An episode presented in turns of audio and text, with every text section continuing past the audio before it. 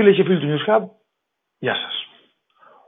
Ο σημερινός φιλοξενούμενός μας είναι ο κύριος Δημοσθένης Δαββέτας. Ένας Έλληνας που ζει και εργάζεται στη Γαλλία, στο Πανεπιστήμιο της Σορβόννης, και επέλεξα να συζητήσουμε σήμερα τις πολιτικές εξελίξεις στην Γαλλία, που για αρκετούς πολιτικούς αναλυτές και μη, η Γαλλία είναι το εργαστήρι, το πολιτικό, το οποίο επηρεάζει άμεσα τις εξελίξεις στην Ευρώπη από τη Γαλλική Επανάσταση μέχρι σήμερα. Κύριε Δαββέτα, καλώς ορίσατε στο News Hub. Καλημέρα σας, καλώς σας βρίσκω εσάς και τους ε, ακροατές μας. Βλέπουμε το τελευταίο διάστημα να έχει ε, υιοθετηθεί από αρκετούς πολιτικούς μια ατζέντα που μέχρι χθες χαρακτηριζόταν ακροδεξιά. Δηλαδή στην Γαλλία βλέπουμε τον Εμμανουέλ Μακρόν να υιοθετεί πράγματα που μέχρι πρότινος θα είχε σημαία η Μαρί Λεπέν, και στην Ιταλία, φέρνω αυτά τα δύο παραδείγματα, τον κύριο Ντράγκι να υιοθετεί πράγματα από την ατζέντα του Σαλβίνι. Πώς το εξηγείτε αυτό? Ε, η εξήγηση είναι τόσο απλή. Πραγματικά, με την έννοια ότι πολλά από αυτά τα οποία έλεγε η Μαρί Λεπέν και ο Σαλβίνι ε, είχαν βάση ε, κάποια λαϊκά αιτήματα. Κάποια δηλαδή είχαν βάσεις μέσα στις αναζητήσεις και, στις, ε, και στα αιτήματα του λαού. Ε, μπορεί να μην ήταν κάποιες φορές, να μην είχαν προβληθεί σωστά, αλλά οι ανησυχίες, να το πω έτσι, ας, ας αφήσουμε τα αιτήματα, τη λέξη αιτήματα, τη λέξη ανησυχίες. Υπήρχαν διάφορες τέτοιες ανησυχίες στα πλατιά λαϊκά σώματα.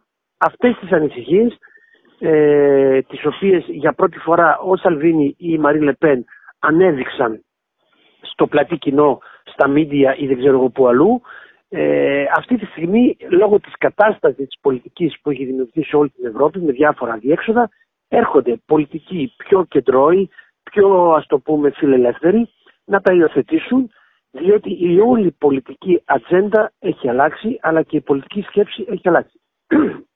Με συγχωρείτε. Έχουμε δηλαδή μια μετακίνηση προς αυτό που ονομάζουμε ταυτότητα και αυτό που ονομάζουμε πολιτιστική συνείδηση. Κάτι το οποίο παλαιότερα δεν υπήρχε. Για παράδειγμα, η παγκοσμιοποίηση στηρίζεται καθαρά σε οικονομικούς όρους, δεν στηρίζεται σε αυτό που ονομάζουμε ταυτότητα, θέλει μάλιστα την κατάργηση της ταυτότητας, θέλει την κατάργηση των συνόρων, θέλει την ελεύθερη διακίνηση όχι μόνο του εμπορίου, το οποίο έχει μια λογική, αλλά την ελεύθερη διακίνηση και των ανθρώπων από χώρα σε χώρα. Άρα, με λίγα λόγια, οδηγούμαστε προς μια αλλίωση της πολιτιστικής μνήμης και ταυτότητας του κάθε λαού. Διότι πάμε να δημιουργήσουμε κάτι το πολύ κοινό πολιτιστικό δεδομένο. Αυτό, αυτό δεν το δέχονται κάποιοι άνθρωποι. Και μάλιστα σε, μεγάλη, σε μεγάλο βαθμό πλειοψηφικό. Με αποτέλεσμα να αντιδρούν. Υπήρξαν κάποιοι πολιτικοί οι οποίοι το εξέφρασαν. Μεταξύ αυτών είναι, η πρώτη ήταν η Λεπέν και ο Σαλβίνι, και τώρα είναι οι νέοι πολιτικοί που ακολουθούν, ο Ντράγκι, όπως πολύ σωστά είπατε, και ο Μακρόν. Είσαστε από τους πρώτους που πριν να βγει το φαινόμενο Ζεμούρ στη Γαλλία είχατε κάνει αναφορά. Μέχρι τότε δεν ξέρουμε για το Ζεμούρ. Θέλω να μας πείτε πώς βλέπετε την άνοδο της δεξιάς, κυρίως όμως της ακροδεξιάς στη Γαλλία, και να μας πείτε και δύο λόγια για το φαινόμενο Ζεμούρ που έχει κάνει την είσοδό του πλέον στο, στην κεντρική πολιτική σκηνή. Κοιτάξτε να δείτε. Με τον όρο ακροδεξιά Ε, έχουμε και δίκιο, αλλά έχουμε και άδικο. Διότι ε, βολευόμαστε όλοι πίσω από, τον, από τη λέξη ακροδεξιά, ειδικά το κυριαρχούν σύστημα παγκοσμίως σήμερα. Φάζει την ταμπέλα ακροδεξιά σε κάποιους και μετά λέει: πολύ ωραία, αυτός είναι ακροδεξιός, άρα αφήστε το στην άκρη, είναι ο κακός. Μυρίζει αυτός. ε, τι σημαίνει όμως αυτό? Αυτό σημαίνει ότι πολλά από αυτά τα οποία λέει μπορεί να είναι και αιτήματα του κόσμου. Άρα, μήπως μόνο με την ταμπέλα δεν φτάνει?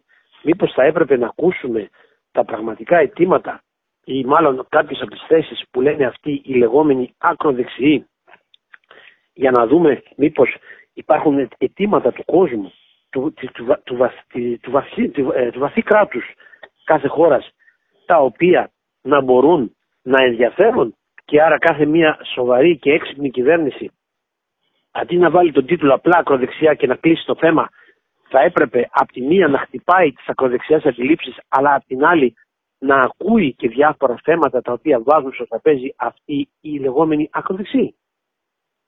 Εκεί λοιπόν βρίσκεται. Λέτε, εκεί βρίσκεται ακριβώς όλο το παιχνίδι.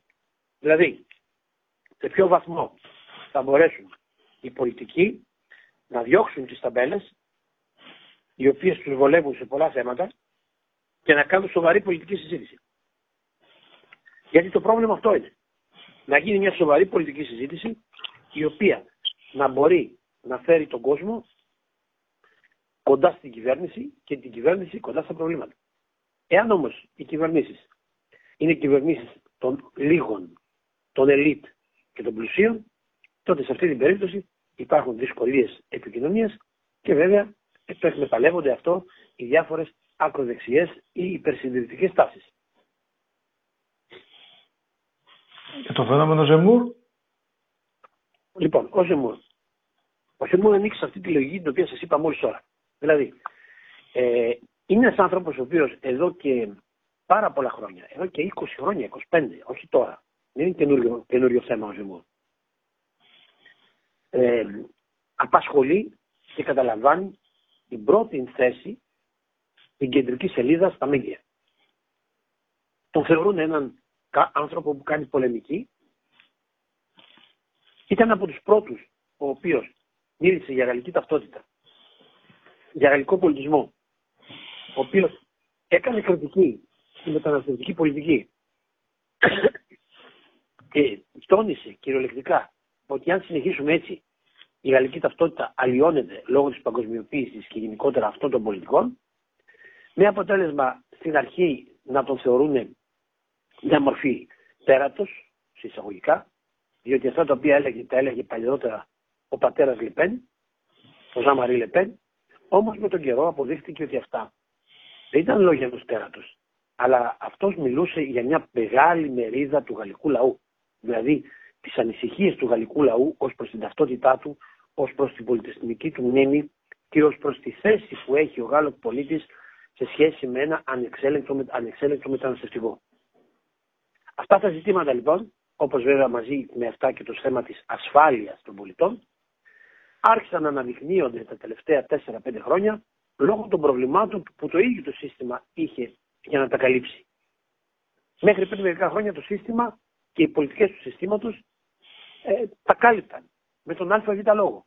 Τα τελευταία όμως τέσσερα πέντε χρόνια με τη δρομοκρατία, την ασφάλεια, με τόσα άλλα ζητήματα, αυτά αναδείχθηκαν πολύ ισχυρά. Ο Ζεμούρ λοιπόν, ο οποίος τα είχε ήδη μαζί με τη Μαρί Λεπέν αναδείξει πολύ καιρό πριν, βρέθηκε στο θέμα της επικαιρότητας και βρέθηκε να απαντάει σε ένα αίτημα μιας σοβαρής μερίδας του γαλλικού λαού, η οποία ήθελε να εκπροσωπηθεί πολιτικά από αυτές τις ιδέες και αυτά τα αιτήματα. Και ενώ η Μαρί Λεπέν έκανε μια στροφή προς το κέντρο τα τελευταία χρόνια για να μπορέσει να αποκτήσει ένα θεσμικό πρόσωπο, να γίνει αποδεκτή κάπως από το πολιτικό σύστημα και έτσι να μπει με αξιώσεις στον πολιτικό αγώνα για να διεκδικήσει ενδεχομένως την Προεδρία, ο Ζεμούρ κάλυψε αυτή τη θέση η οποία υπήρχε με τη στροφή της Μαρί Λεπέν. Αυτό είναι το ένα στοιχείο του Ζεμούρ. Δεύτερος στοιχείο του Ζεμούρ. Όσο ήταν αυτός που έκανε την πολεμική, είχε από πίσω του μέρος σημαντικό της αστικής γαλλικής τάξης. Γιατί η γαλλική αστική τάξη, η οποία ακόμη πιστεύει στην έννοια της γαλλικής ταυτότητας και ιστορίας, δεν μπορούσε να εκπροσωπηθεί από κάποιον τόσο καλά όσο ο Ζεμούρ, ο οποίος είναι ταυτόχρονα και διανοούμενος. Δηλαδή, ανήκει σε έναν άνθρωπο, ανήκει σε ένα επίπεδο ανθρώπων ιδιαίτερα ενημερωμένων. ενημερωμένων. Έχει γράψει βιβλία, είναι κάποιος ο οποίος παίζει καθοριστικό ρόλο σε αυτό που ονομάζουμε ε, σύγχρονο γαλλικό πολιτισμό. Άρα λοιπόν έχουμε από τη μία τις, το, το κενό που αφήνει η Λεπέν, από την άλλη τους αστούς που ήδη υπήρχαν ήδη και τον στήριζαν. Τρίτο σημείο που στηρίζει τον Ζεμούρ είναι ένα μέρος της παραδοσιακής γαλλικής δεξιάς, η οποία απογοητευμένη από την πολιτική του κόμματος μετά την ήττα που υπέστη στις τελευταίες εκλογές, και το ότι πολλά στελέχη της πήγαν στο Μακρόν, αυτή η δεξιά, η οποία ουσιαστικά ήταν η δεξιά του Φιγιόν, του Φρανσουά Φιγιόν, αυτή η δεξιά, mm-hmm. ένα μεγάλο μέρος της, το πιο σημαντικό ίσως, στηρίζει Ζεμούρ. Οπότε, ο Ζεμούρ είναι ένα φαινόμενο το οποίο παίρνει από παντού, συν το ότι ψαρεύει από τα πιο ταπεινά εργατικά στρώματα, μαζί με τη Λεπέν βέβαια, και επίσης ξεκινάει να ψαρεύει πρώτος μέσα από τους αναποφάσεις τους.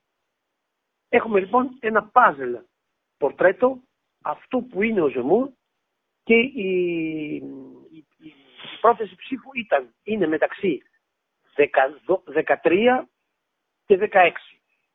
Κάτι το οποίο είναι σημαντικό για τις γαλλικές εκλογές, γιατί μπορεί να επηρεάσει καθοριστικά το δεύτερο γύρο. Η, η Λεπέν σε τι επίπεδο σημαίνεται, κύριε Νταββέτα? Ε, η Λεπέν ξαναβρήκε λίγο τα... Ναι, στην αρχή έχασε το βηματισμό της από τον Ζεμούρ. Ήταν ένα είδος σοκ αυτό που έπαθε, δεν το περίμενε. Τώρα ξαναβρήκε το βηματισμό της, γιατί έχει έναν, έναν αν θέλετε, σταθερό πυρήνα εδώ και χρόνια, ο οποίος δεν θα την αφήσει εύκολα. Και τώρα ξανά φτάσε πάλι μεταξύ δεκαεπτά και δεκαεννιά. δεκαεννιά την έδιναν χτες, δηλαδή λίγο παραπάνω από το Ζεμούρ. Ε, την ίδια ακριβώς, την, την, το ίδιο ποσοστό που έχει και η Βαλερή Πεκρές, η οποία είναι η εκπρόσωπος νεοεκλεγήσα του λεγόμενου, ας το πούμε, συντηρητικού κόμματος, του κόμματος του Σαρκόζι, του Σιράκ κτλ. Mm-hmm. ε, το οποίο μέχρι τώρα ήταν υποδιάλυση, και ξαφνικά μέσα από την Πεκρές ή μέσω της Πεκρές ανεβαίνει στην επιφάνεια, παίρνει τη δεύτερη θέση μαζί με τη Λεπέν και διεκδικεί με σοβαρότητα την ε, έξοδο στο δεύτερο γύρο. Και πιστέψτε με, αν πάει στο δεύτερο γύρο, έχει ένα πάρα πολύ μεγάλο ποσοστό η Βαλερή Πεκρές να νικήσει το Μακρόν. Γιατί συσπηρώνει γύρω της. Όχι μόνο, θα πάρει όχι μόνο από αυτούς που στήριζαν, τους δεξιούς που στήριζαν τον Ζεμούρ, επίσης και δεξιούς που στηρίζουν τη Λεπέν, και αριστερούς που δεν αγαπούν τον Μακρόν. Και το περίεργο είναι αυτό, ότι η Πεκρές και αυτή βαδίζει στην συντηρητική ακροδεξιά, σε εισαγωγικά, και ας μην το λένε, ε, θεματική, που έβαλε πρώτη η Λεπέν και ακολούθησε ο Ζεμούρ. Μάλιστα. Άρα έχουμε, έχουμε συγχωρείτε mm. μόνο αυτό να πω, κύριε Γιώργο, ναι, ναι, ναι. άρα έχουμε ένα τεράστιο ποσοστό, γύρω στο εξήντα με εξήντα τρία τοις εκατό ψηφοφόρων, πρόθεση ψήφων, οι οποίοι ανήκουν στο χώρο μεταξύ σκληρής δεξιάς, να το πούμε έτσι, και δεξιάς, γιατί ο όρος ακροδεξιά δεν μ' αρέσει. Άρα λέω σκληρή δεξιά και δεξιά. Κάτι το οποίο είναι σημαντικό, καθοριστικό και για πρώτη φορά στη Γαλλία. Ενώ απ' την άλλη έχουμε μια συντριβή της αριστεράς, η οποία έχει μείνει στο είκοσι τέσσερα τοις εκατό με το ζόρι. Όλοι μαζί η αριστερά. Οι σοσιαλιστές πού βρίσκονται? Γιατί εδώ στην Ελλάδα με τη αφορμή τρία τοις εκατό. τρία τοις εκατό. τρία τοις εκατό. Ε, εγώ... Εδώ στην Ελλάδα, ας πούμε, με τις πρόσφατες εκλογές που είχαμε στο κίνημα αλλαγής, είδαμε, ας πούμε, το, την κεντροαριστερά, της σοσιαλδημοκρατία, ας πούμε, να ε, διαμορφώνει μια ανάταση. Στη Γαλλία όμως βλέπουμε ότι έχει πτώσει. Κοιτάξτε, το ότι στη Γαλλία η σοσιαλδημοκρατία έχει τεράστια πτώση και πάει υποδιάλυση μαζί με όλους τους άλλους, εκτός από τον Μελανσόν, που ακόμη λόγω της ισχυρής προσωπικότητάς του συσπηρώνει γύρω από αυτόν πολλούς ψήφους της παλιάς αριστεράς. Εκτός λοιπόν αυτή την κατάσταση, τα άλλα σοσιαλδημοκρατικά κόμματα, το βλέπουμε στη Γερμανία, στη Δανία, έχουν μια, στην Ισπανία, έχουν μια σταθερή άνοδο. Στην, ναι. στην Ελλάδα, όπως μου λέτε, που εγώ τα παρακολούθησα από μακριά, υπάρχει πάλι ένα κλίμα αισιοδοξίας στο Πασόκ, άρα βλέπουμε ότι και εκεί υπάρχει μια μερίδα ανθρώπων που ακολουθεί τις ιδέες αυτές της λεγόμενης παραδοσιακής σοσιαλδημοκρατίας. Άρα τι σημαίνει, γιατί γίνεται αυτό στη Γαλλία? Γίνεται για τους εξής λόγους. Γιατί το Σοσιαλιστικό Κόμμα, το οποίο έμεινε πολλά χρόνια σε, σε κυβερνήσεις και ούτω καθεξής σε διάφορα πόστα, έκανε σημαντικές καταχρήσεις, κάτι αντίστοιχο με το παλιό Πασόκ όπως ακουγόταν. Ακριβώς. Ε, και αυτές οι καταχρήσεις οι Γάλλοι τις είδαν στην πορεία.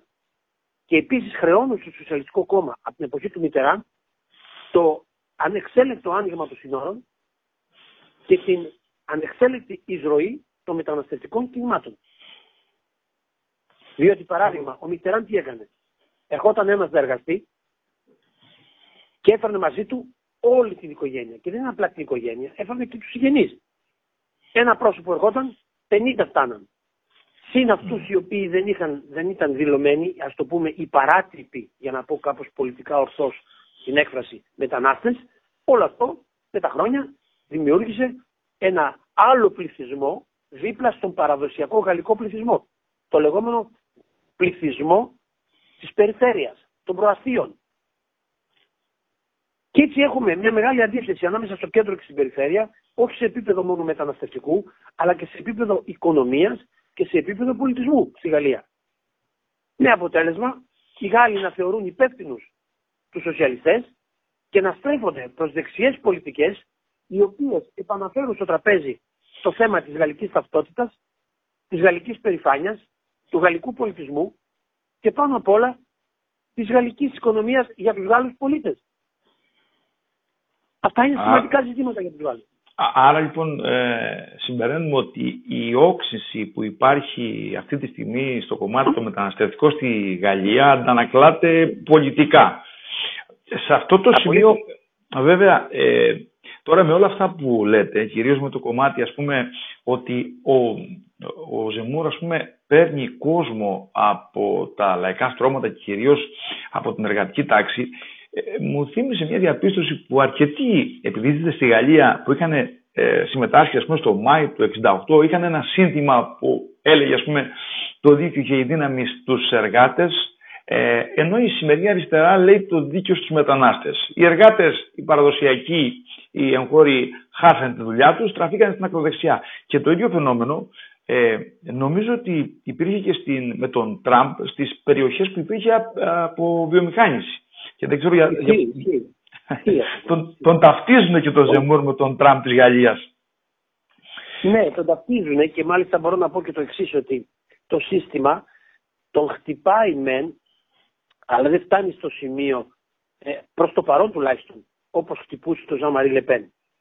Και αυτό γιατί ο Ζεμούρ, ε, εκτός το ότι είναι φοβερά ενημερωμένος, είναι και αρκετά, αν θέλετε, ε, έχει μια πολιτική στρατηγική, φτιάχνει μια εικόνα του εαυτού του, την οποία διατηρεί, αλλά όταν χρειαστεί να αλλάξει κάποια πράγματα, τα αλλάζει. Και πριν από δύο μέρες, όχι χθες, είχε μια μεγάλη, ένα μεγάλο debate με τον Υπουργό Οικονομίας της Γαλλίας, τον Μπρούνο Λεμέρ. Ποτέ δεν θα ήταν δυνατόν ένας υπουργός παλιών κυβερνήσεων να σταθεί απέναντι από τον Ζαμαρί Λεπέν. Τον θεωρούσαν ότι ήταν ένα απόβρασμα. Ο Ζεμούρ, τον Ζεμούρ πήγε να τον χτυπήσει επισήμως ο εκπρόσωπος του Μακρόν, που σημαίνει ότι πήγε με στρατηγική Μακρόν. Ο Μακρόν του είπε πήγαινε, διότι mm. όλοι νόμιζαν ότι ο Ζεμούρ, επειδή είναι περισσότερο στον πολιτισμό ισχυρός, στη λογοτεχνίας, στη φιλοσοφία, σε ζητήματα πολιτισμού γενικά, δεν είναι ειδικός στην οικονομία. Άρα του έφεραν τον υπουργό, τον πιο ειδικό και έναν αρκετά, αρκετά καλό υπουργό, τον Μπρούνο mm-hmm. Λεμέρ, ο οποίος βέβαια είναι καθαρά δεξιός, ανήκει στο παραδοσιακά δεξιό κόμμα και έχει πάει τώρα με τον Μακρόν, και τον έφεραν αντιμέτωπο με τον Ζεμούρ.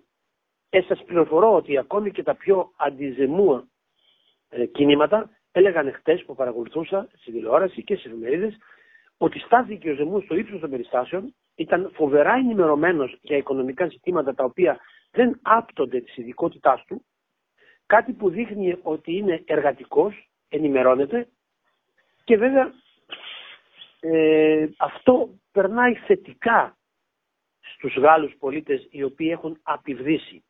Βέβαια το πρόβλημα που μπορεί να έχει ο Ζεμούρ στη συνέχεια είναι το εξής. Επειδή η, η Μαρί Λεπέν πάει για τρίτη φορά και δεν έχει επιτύχει απέναντι στο Μακρόν. Και ενδεχομένως ο Ζεμούρ, λόγω της διάσπασης της, ας το πούμε, σκληρής δεξιάς μεταξύ αυτού του Ζεμούρ δηλαδή και της Λεπέν, να μην μπορέσουν να βγάλουν το απαιτούμενο ποσοστό για να χτυπήσουν το Μακρόν, ενδεχομένως να δούμε την τελευταία στιγμή από τους αναποφάσιστους και από όλους τους άλλους μια στροφή προς την Πεκρές, η οποία είναι εξίσου σκληρή και επαναφέρει την παραδοσιακή δεξιά μέσα στο παιχνίδι της πολιτικής εξουσίας, της διεκδίκησης της πολιτικής εξουσίας. Αν συμβεί αυτό, θα σου ξαναλέω, όπως το είπα και πριν, η Πεκρές θα έχει στήριξη γενική από όλη τη δεξιά, από πολλά εργατικά ε, ε, στρώματα και από πολλούς διανοούμενους οι οποίοι στήριζαν τον Μακρόν και τώρα απογοητευμένοι από την παγκοσμιοποιημένη πολιτική του ενδεχομένως να στραφούν και να στηρίξουν Πεκρές, οπότε τότε ο Μακρόν θα τα βρει δύσκολα. Ήδη δύο, ποσο... mm. δύο δημοσκοπήσεις εχθές, βέβαια ακόμη είναι πολύ νωρίς, αλλά δύο δημοσκοπήσεις. Η δημοσκόπηση της ΕΛΑΜ, που είναι πολύ σοβαρή, έλεγε ότι εάν γινόντουσαν σήμερα οι εκλογές του δευτέρου γύρου, θα είχε πενήντα δύο τοις εκατό οι Πεκρές και σαράντα οκτώ τοις εκατό ο Μακρόν. Δηλαδή η Πεκρές θα ήταν η πρώτη γυναίκα πρόεδρος της Γαλλίας. Και η Πεκρές mm. παίζει και με αυτό, το ότι είναι γυναίκα και διεκδικεί την πρώτη γυναικεία προεδρία. Ε, τόση ώρα κουβεντιάζουμε για την άνοδο της δεξιάς και της ακροδεξιάς. Το ανησυχητικό βέβαια είναι ότι πλέον ε, διανοούμενοι και αστεί στηρίζουν τέτοιες ιδέες ε, και ε, έχει πολύ μεγάλη σημασία να σταθούμε στο πρώτο κομμάτι. Ότι α, δεν μπορούμε να διαχωρίσουμε και να αποβάλουμε τα αρνητικά της ακροδεξιάς με ορισμένα πράγματα τα οποία μπορούν να έχουν μια υγιή βάση. Η αριστερά όμως πώς ευθύνεται και τι κάνει στη Γαλλία για, αυτό, για αυτή την άνοδο? Η αριστερά, εκτός από τον Μελανσόν που κάποιες φορές εκπλήσει με κάποιες, ας το πούμε, πατριωτικές θέσεις, η αριστερά συνεχίζει το ίδιο βιολί, τα ίδια παντελή μου, τα ίδια παντελάκι μου, τα οποία επί σαράντα χρόνια τώρα είχε. Δηλαδή, ε, να, να, να υιοθετηθούν όλοι οι μετανάστες μέσα, να γίνουν αποδεκτοί όλοι οι μετανάστες, ανοιχτά σύνορα, ε, ε, ε, παγκόσμια ταυτότητα, Ε, μεγάλη οικονομία, ανοιχτή οικονομία με ελεύθερη διακίνηση και ούτω καθεξής. Δηλαδή τις παραδοσιακές θέσεις που είχε πάντοτε η αριστερά. Αυτές οι θέσεις όμως αποδεικνύεται ότι κάποτε μπορεί να είχαν κάποια σημασία και να ήταν ε, μια ελπίδα για πολύ κόσμο. Αυτές οι θέσεις, εάν δεν διαμορφωθούν σε σχέση με τη σημερινή πραγματικότητα, κινδυνεύουν όχι μόνο να εξαφανιστούν, αλλά να εξαφανίσουν την αριστερά τελείως. Τελείως. Γιατί όταν βλέπουμε μια αριστερά, συνολικά όλα τα κόμματα της αριστεράς, συμπεριλαμβανομένων και των οικολόγων, βάζω και τους οικολόγους μέσα, να συσπηρώνουν το maximum είκοσι τέσσερα τοις εκατό, σκεφτείτε τι ποσοστό μένει, mm. εβδομήντα έξι τοις εκατό. Σε αυτό το εβδομήντα έξι τοις εκατό συμπεριλαμβάνεται Μακρόν, που έχει μισός ή μισούς προς την αριστερά, και άλλους μισούς της δεξιάς, αυτός είναι ο Μακρόν, και όλοι οι άλλοι της δεξιάς.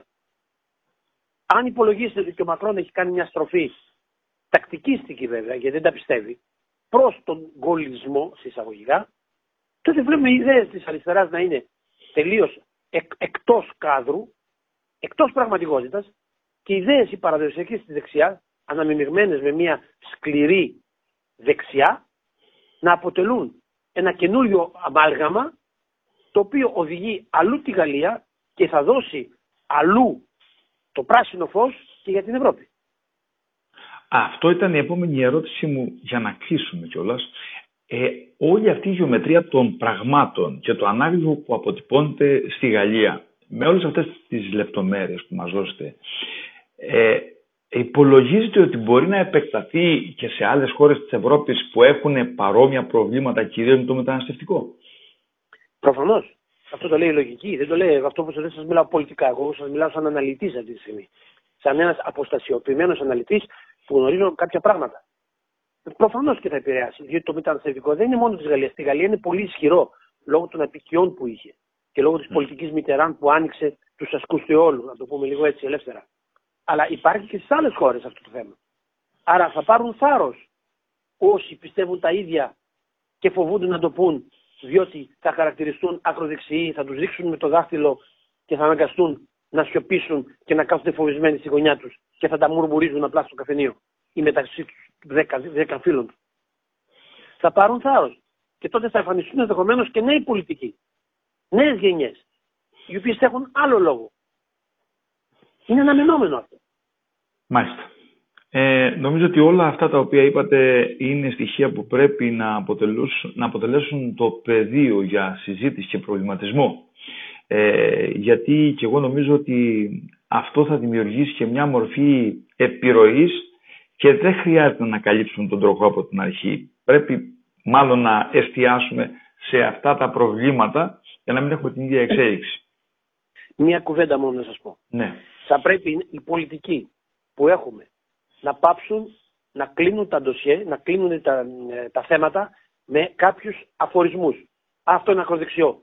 Αυτός είναι ακροαριστερός. Αυτός είναι έτσι. Μπαμ και τέρμα. Δεν είναι έτσι. Η πολιτική σημαίνει άκου και διείσδησε στο αίτημα και στο ζήτημα που σου θέτει μια μεγάλη μερίδα του κόσμου.